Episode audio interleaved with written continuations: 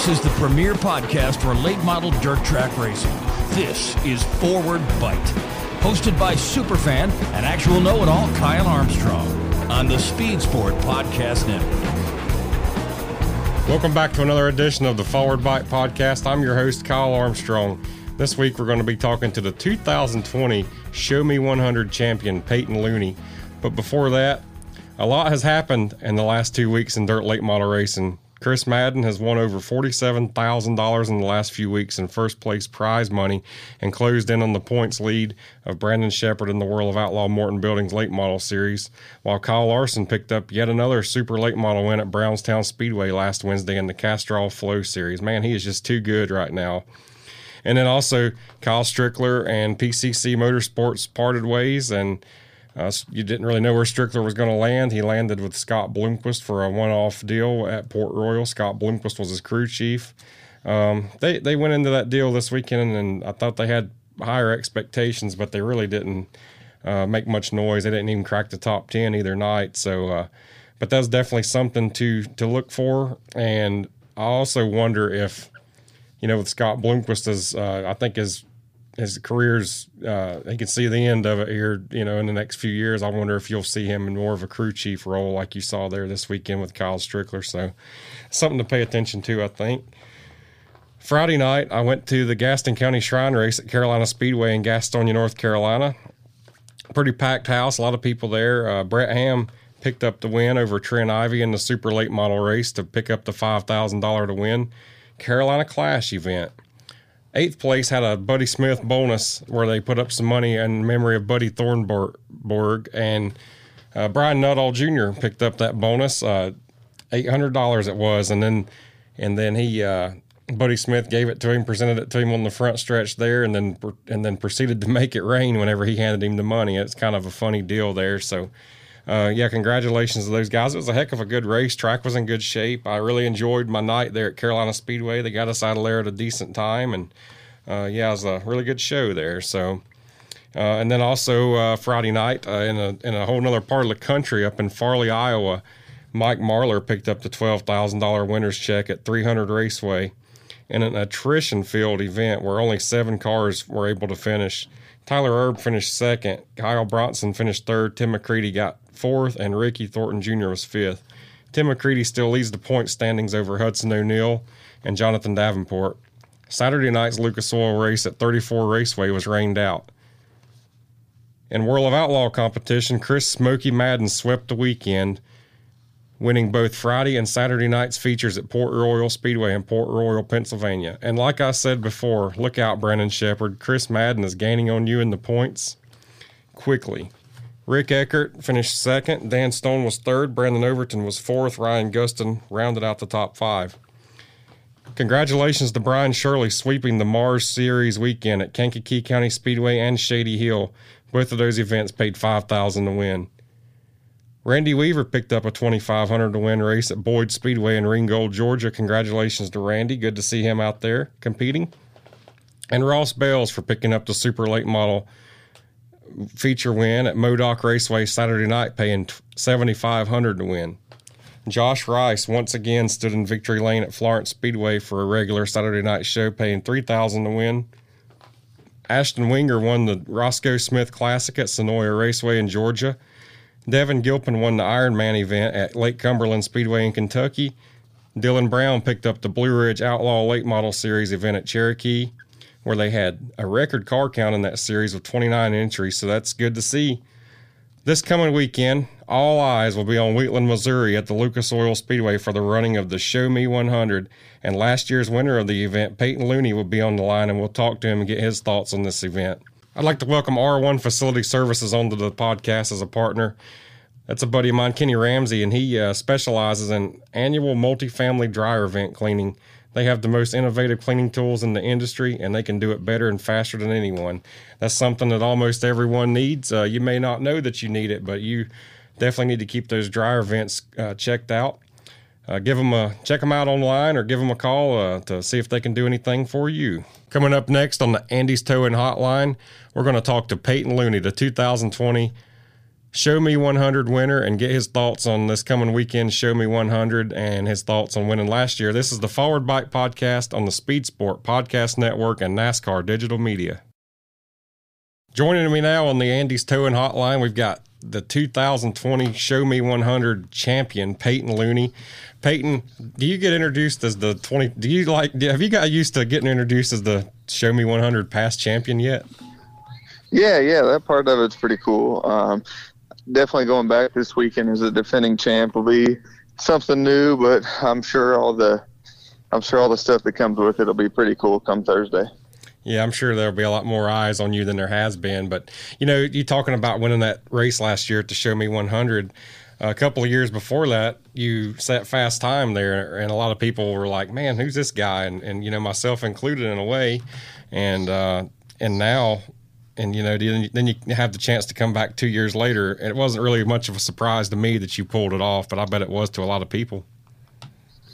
Yeah i mean setting fast time there back there in 18 was it was definitely a cool experience but i mean in terms of myself and my equipment and where i was as a racer you know i was in no shape to win that 100 lapper or put myself in position to even win that race. You know we ran decent thursday and decent friday and locked ourselves in ended up breaking the motor there early in the feature. But I mean, I just uh, I just wasn't really ready to to put everything in place there to make it work and something like that. So um, when we went back here last year, you know, I was confident. I felt good. We had won uh, won a couple big races the week before there in Iowa and Illinois, and pretty tough competition. So I knew going to Wheatland, it was my favorite place, and you know, I kind of cut my teeth there and pretty good around that place. So I felt really confident and once we qualified and set fast time and had started front row of a heat race, I knew I just needed to do my job and, and win that heat race. And once that happened, you know, everything just kind of fell in place. And I had, I broke a lift arm there halfway through that heat race. And uh, although it broke, you know, I knew something was wrong while I was driving, but, you know, it was able to somehow stay together and make it work for the last four or five laps. And so I knew then, you know, it was my night, my night and my time to, time to win it. So fortunately, all 100 laps went the way we wanted it to.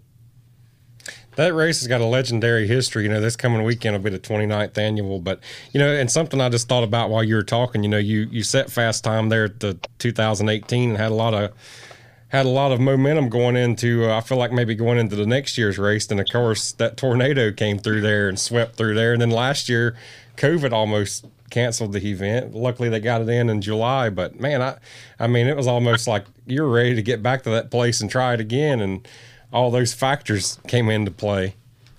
Yeah, I mean, like I said, that place is it's always been my favorite. Uh, you drive it a little bit different than you drive anywhere, and for some reason, it just fits me. And and I've always somewhat got around there better than than other places. And I felt like early in my career, I took some some cars and equipment that probably shouldn't have ran as good as it did at that place, and, and we were able to make it work. So I knew as good as I was last year and good as my car was, and we were winning races other places. But it was definitely something I had circled on my schedule to get there for sure. And, and like I said, we were just able to capitalize and make it work.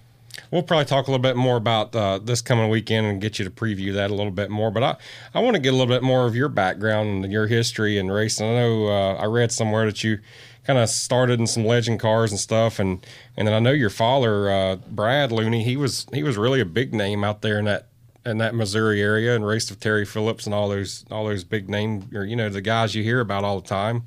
And uh, just tell me a little bit about your history, where you grew up, and and how it was coming up with your dad racing. Um, I grew up in uh, grew up in Republic, Missouri. Lived here my whole life. Uh, my wife and I actually just built a house in the country, so it'll be where be where I am when I'm old and gray. But um, you know, always always at the races growing up. My dad racing. Um, my grandpa owned Lebanon, Bolivar, Monett. So it was a Friday, Saturday, Sunday deal, and and we spent you know every weekend working at the racetrack. And in terms of racing stuff, I didn't really get to start until I was after high school and in college. Um, I was 18, 19 years old, somewhere in there.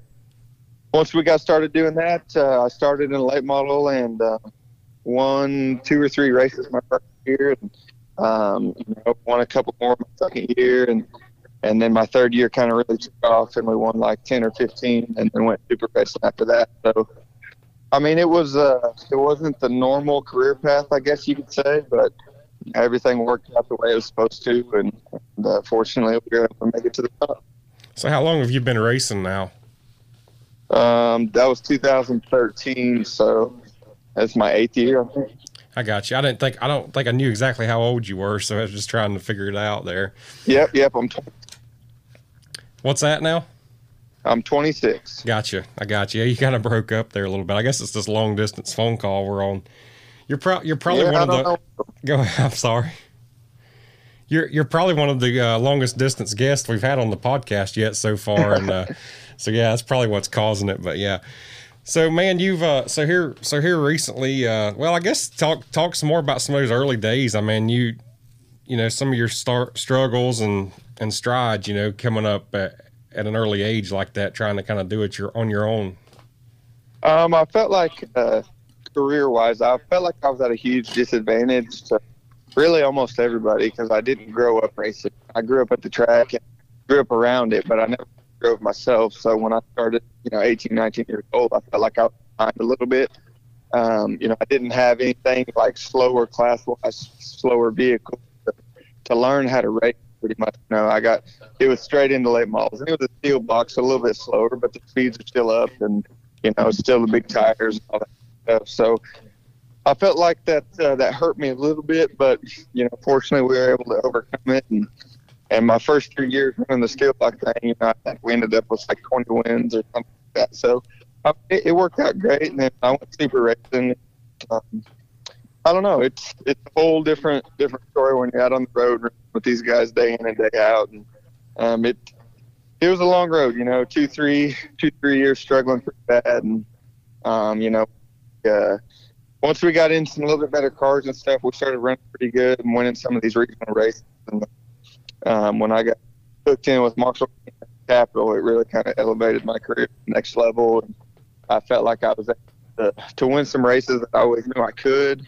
You know, it just think maybe didn't go my way or, you know, whatever the case, we were able to finally capitalize on some of and get some of those big time wins even before the company. You know, that uh, I think we had five, four, five, six, something like that races paying over five thousand last year. So, no, it it was just all around a pretty good year.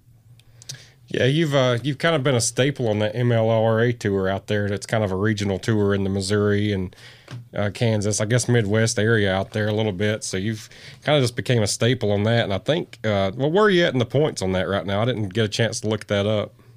Well, actually, I'm not, uh, I'm not running the tour this year, and and they show me is actually my first race of the season. I uh, I took a different job about time and kind of changed my priorities a little bit, you know, with my wife and my kids being the ma- main focus of the job. So I haven't really been racing like I had in the past. So I was just really going to kind of cut my schedule back a little bit and just run, you know, 10 times a year or something like that and just enjoy what I'm doing. But my main focus is with my, my job and my kids for sure. Yeah, understandable. I get that. I, I guess I just hadn't seen, hadn't really seen your name pop up. Have you really uh, got a chance to get this season started yet? Have you raced anywhere yet? No, uh, come Thursday night, it'll be my first night. So So uh, that's- nothing like uh, biting off a piece that's a little bit too big to chew. For but we'll give it a shot. That's very interesting. Well, I think that's. I think you're gonna fall right in the line. Um, you raced there a whole lot at that Lucas Oil Speedway. I mean, what is it? Uh, how how far is that from your house? And it's kind of like a home track to you, isn't it? Yeah, it's about my house, maybe a tick over. Um, when I was racing weekly there in the in the steel blocks, I race there every week. So I just really love that place. The facility's awesome. When they get the racetrack right, you know, it's a blast. You can race all over it.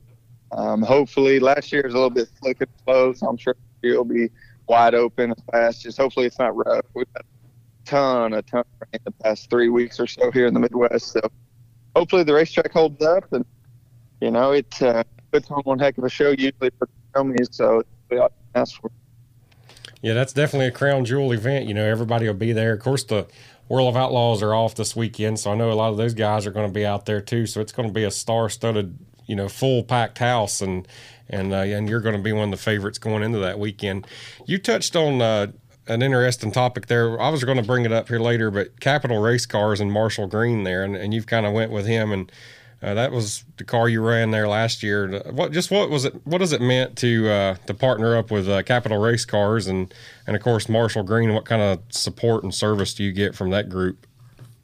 I mean, really, it elevated my career and really in a way that I expected to. When I uh, when I was ready to move on and I was ready to do something different, um, I made one phone call to Marshall and it ended up being about a two hour phone call. But and I knew there, right there, I didn't need to call anybody else. I didn't do anything else for sure where I wanted to be. And um, we went and picked up my car in September there at the end of that year, and I spent two days down there with the whole guys there. Um, I mean, it's just a home feeling to me.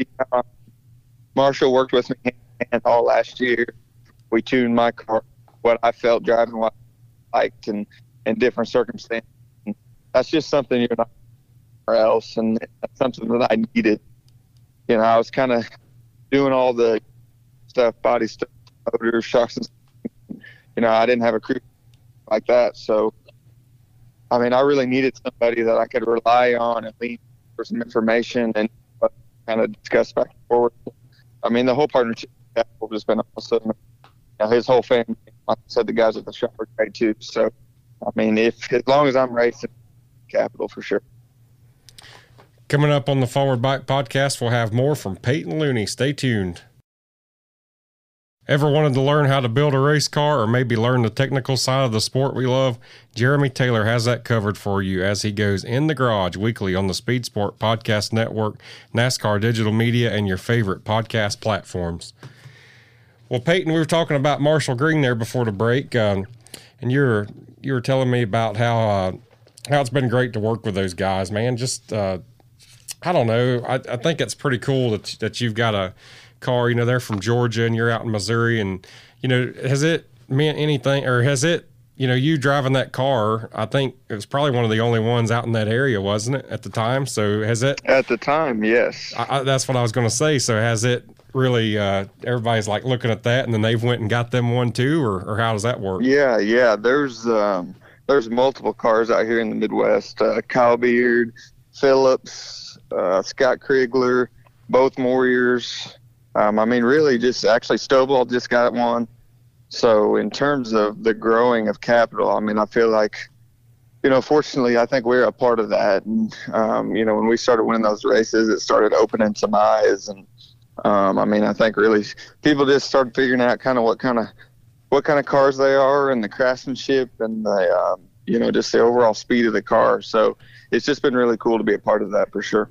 I think so, man. I think you're right there in the mix with uh, being being on the cutting edge of that, and man, that's that's really neat too that you've brought that out there to that part of the country. We see, uh, we don't, I don't think we see as many of those cars here in the southeast because I'm out here in North Carolina, and uh, mm-hmm. I don't think we see as many of those cars here in the southeast as uh, as, as you guys have out there. So, and they build them right down here in Woodstock, Georgia. Yeah, yeah. I mean, like I said, there was I was the first car out here, and you know, we were able to have some success right away. And I mean, out of the box, we were, uh, I led at Texas Motor Speedway there until we had a yellow with two or three to go, and Cade Dillard ended up getting by me on the restart. But I mean, ever since we got the thing, we've been fast and up front. So, I mean, I couldn't ask for much more. Absolutely. Well, other than the Show Me 100 coming up this weekend, and we'll, we'll probably talk a little bit more about that before I turn you loose. But what are some other races you've got coming up on the calendar? I know you're saying you're just started, so all your stuff's fresh. Is uh, is like Eldora for those dreams? Is that on your calendar?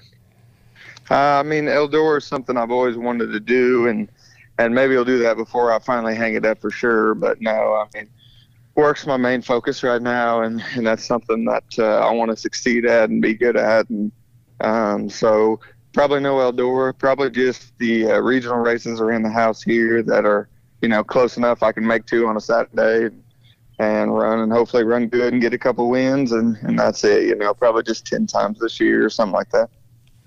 That makes a lot of sense, but I'm sure a lot of people want to see you run run good. And uh, you know, I wonder if you're going to have some T-shirts there this weekend for the for all the fans that saw you win there last year.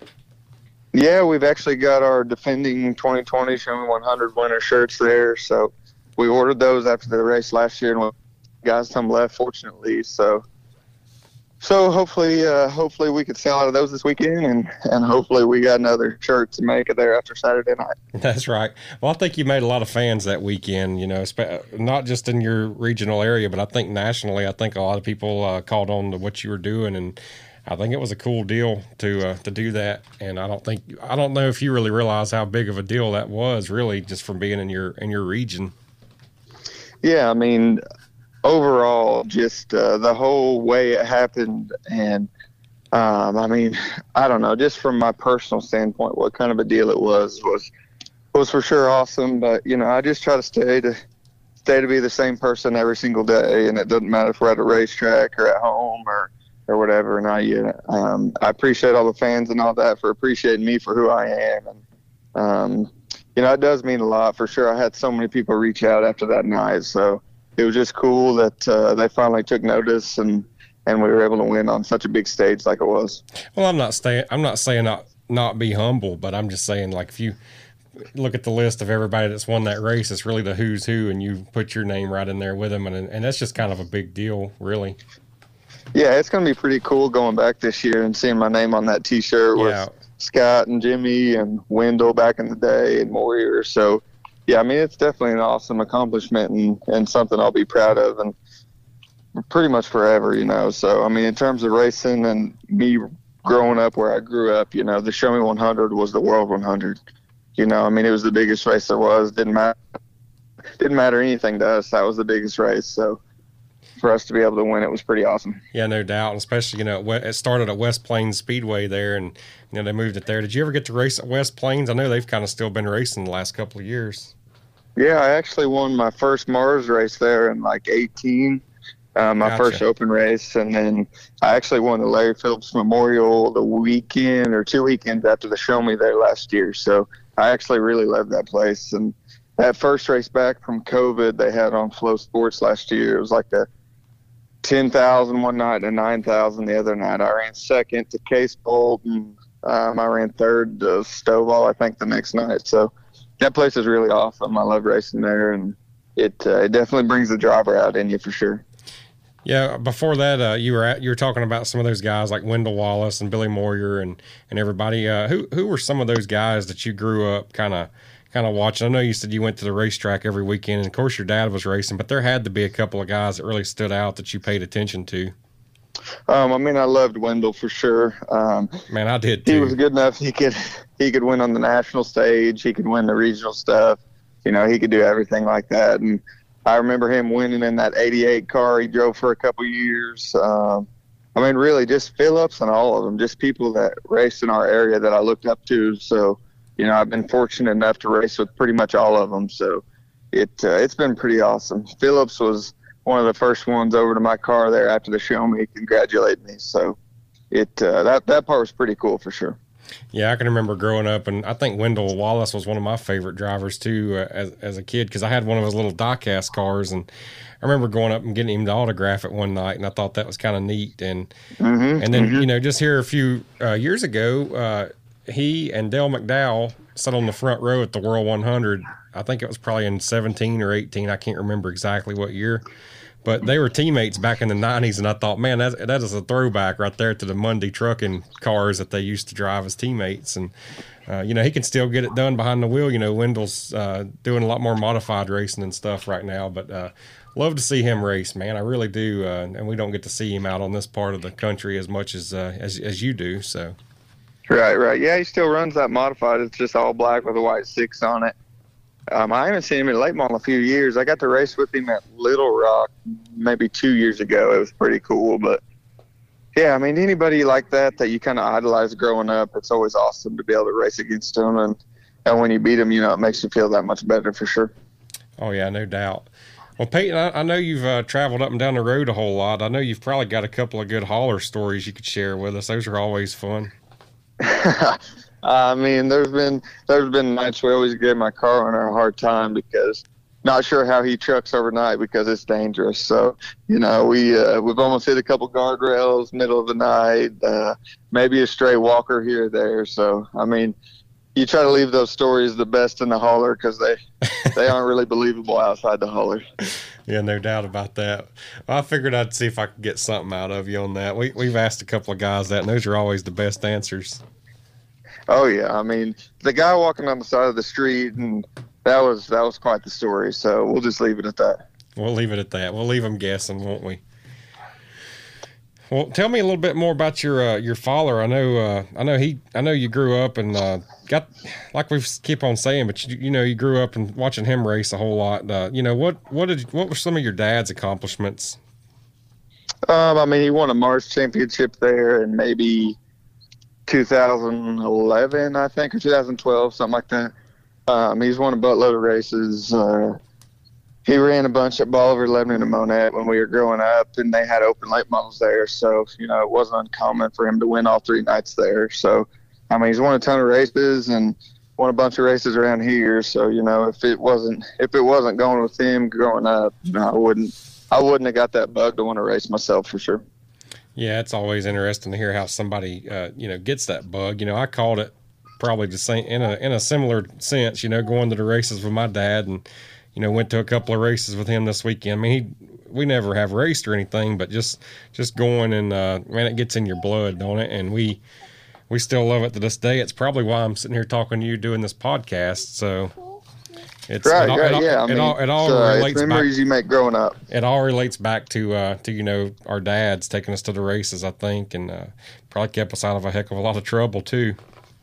Yeah, yeah, I'm fortunate for that. You know, most of my weekends are spent at the racetrack somewhere, so it's a lot better to be there late at night than it is getting in some sort of trouble doing something you shouldn't be doing.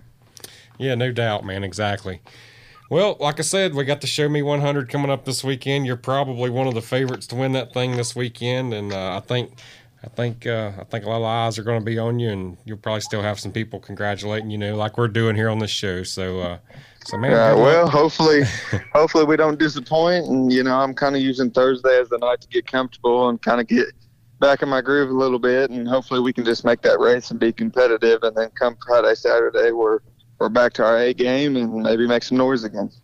Well, Payton, it's been good to talk to you on here, man. Uh, you know, we'll stay in touch, and hopefully, we'll get to see a race here some point this year and uh, meet you in person. And uh, I'll go ahead and give you a chance to thank your sponsors there before we let you go tonight. Yeah, I'd just like to thank uh, Adnip Enterprises and Express, um, definitely Capital Race Cars, Marshall Green, his whole family, everybody involved there. Uh, Swift Springs, Penske, Penske Racing Shock, Specialty Risk Insurance.